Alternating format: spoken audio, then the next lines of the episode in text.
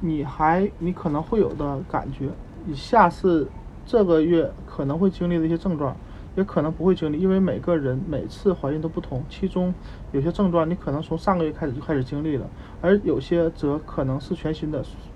随着孕中期的开始，一些症状可能会逐渐消退，另一些症状则会加剧。身体上疲惫、尿急有所缓解，恶心、呕吐的症状减轻或消失。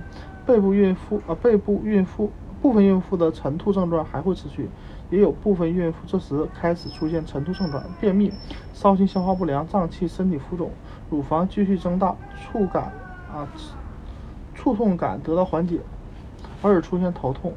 改变突然改变姿势时，偶尔出现虚弱、眩晕等症状；鼻塞，偶尔流鼻涕啊鼻血；耳朵里有闷闷塞感；牙龈敏感，容呃刷牙时容易出血；食欲增加；脚及脚踝轻微肿胀；手和脸偶尔肿胀；背、腿部或外阴静脉曲张、痔疮；阴道分泌略物略有增加。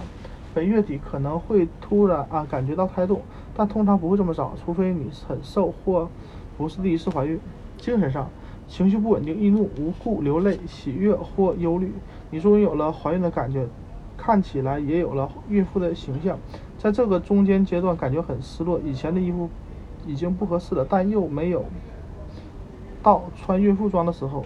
觉得自己没带脑子出门，思思维涣散。健忘、丢三落四，不能集中注意力。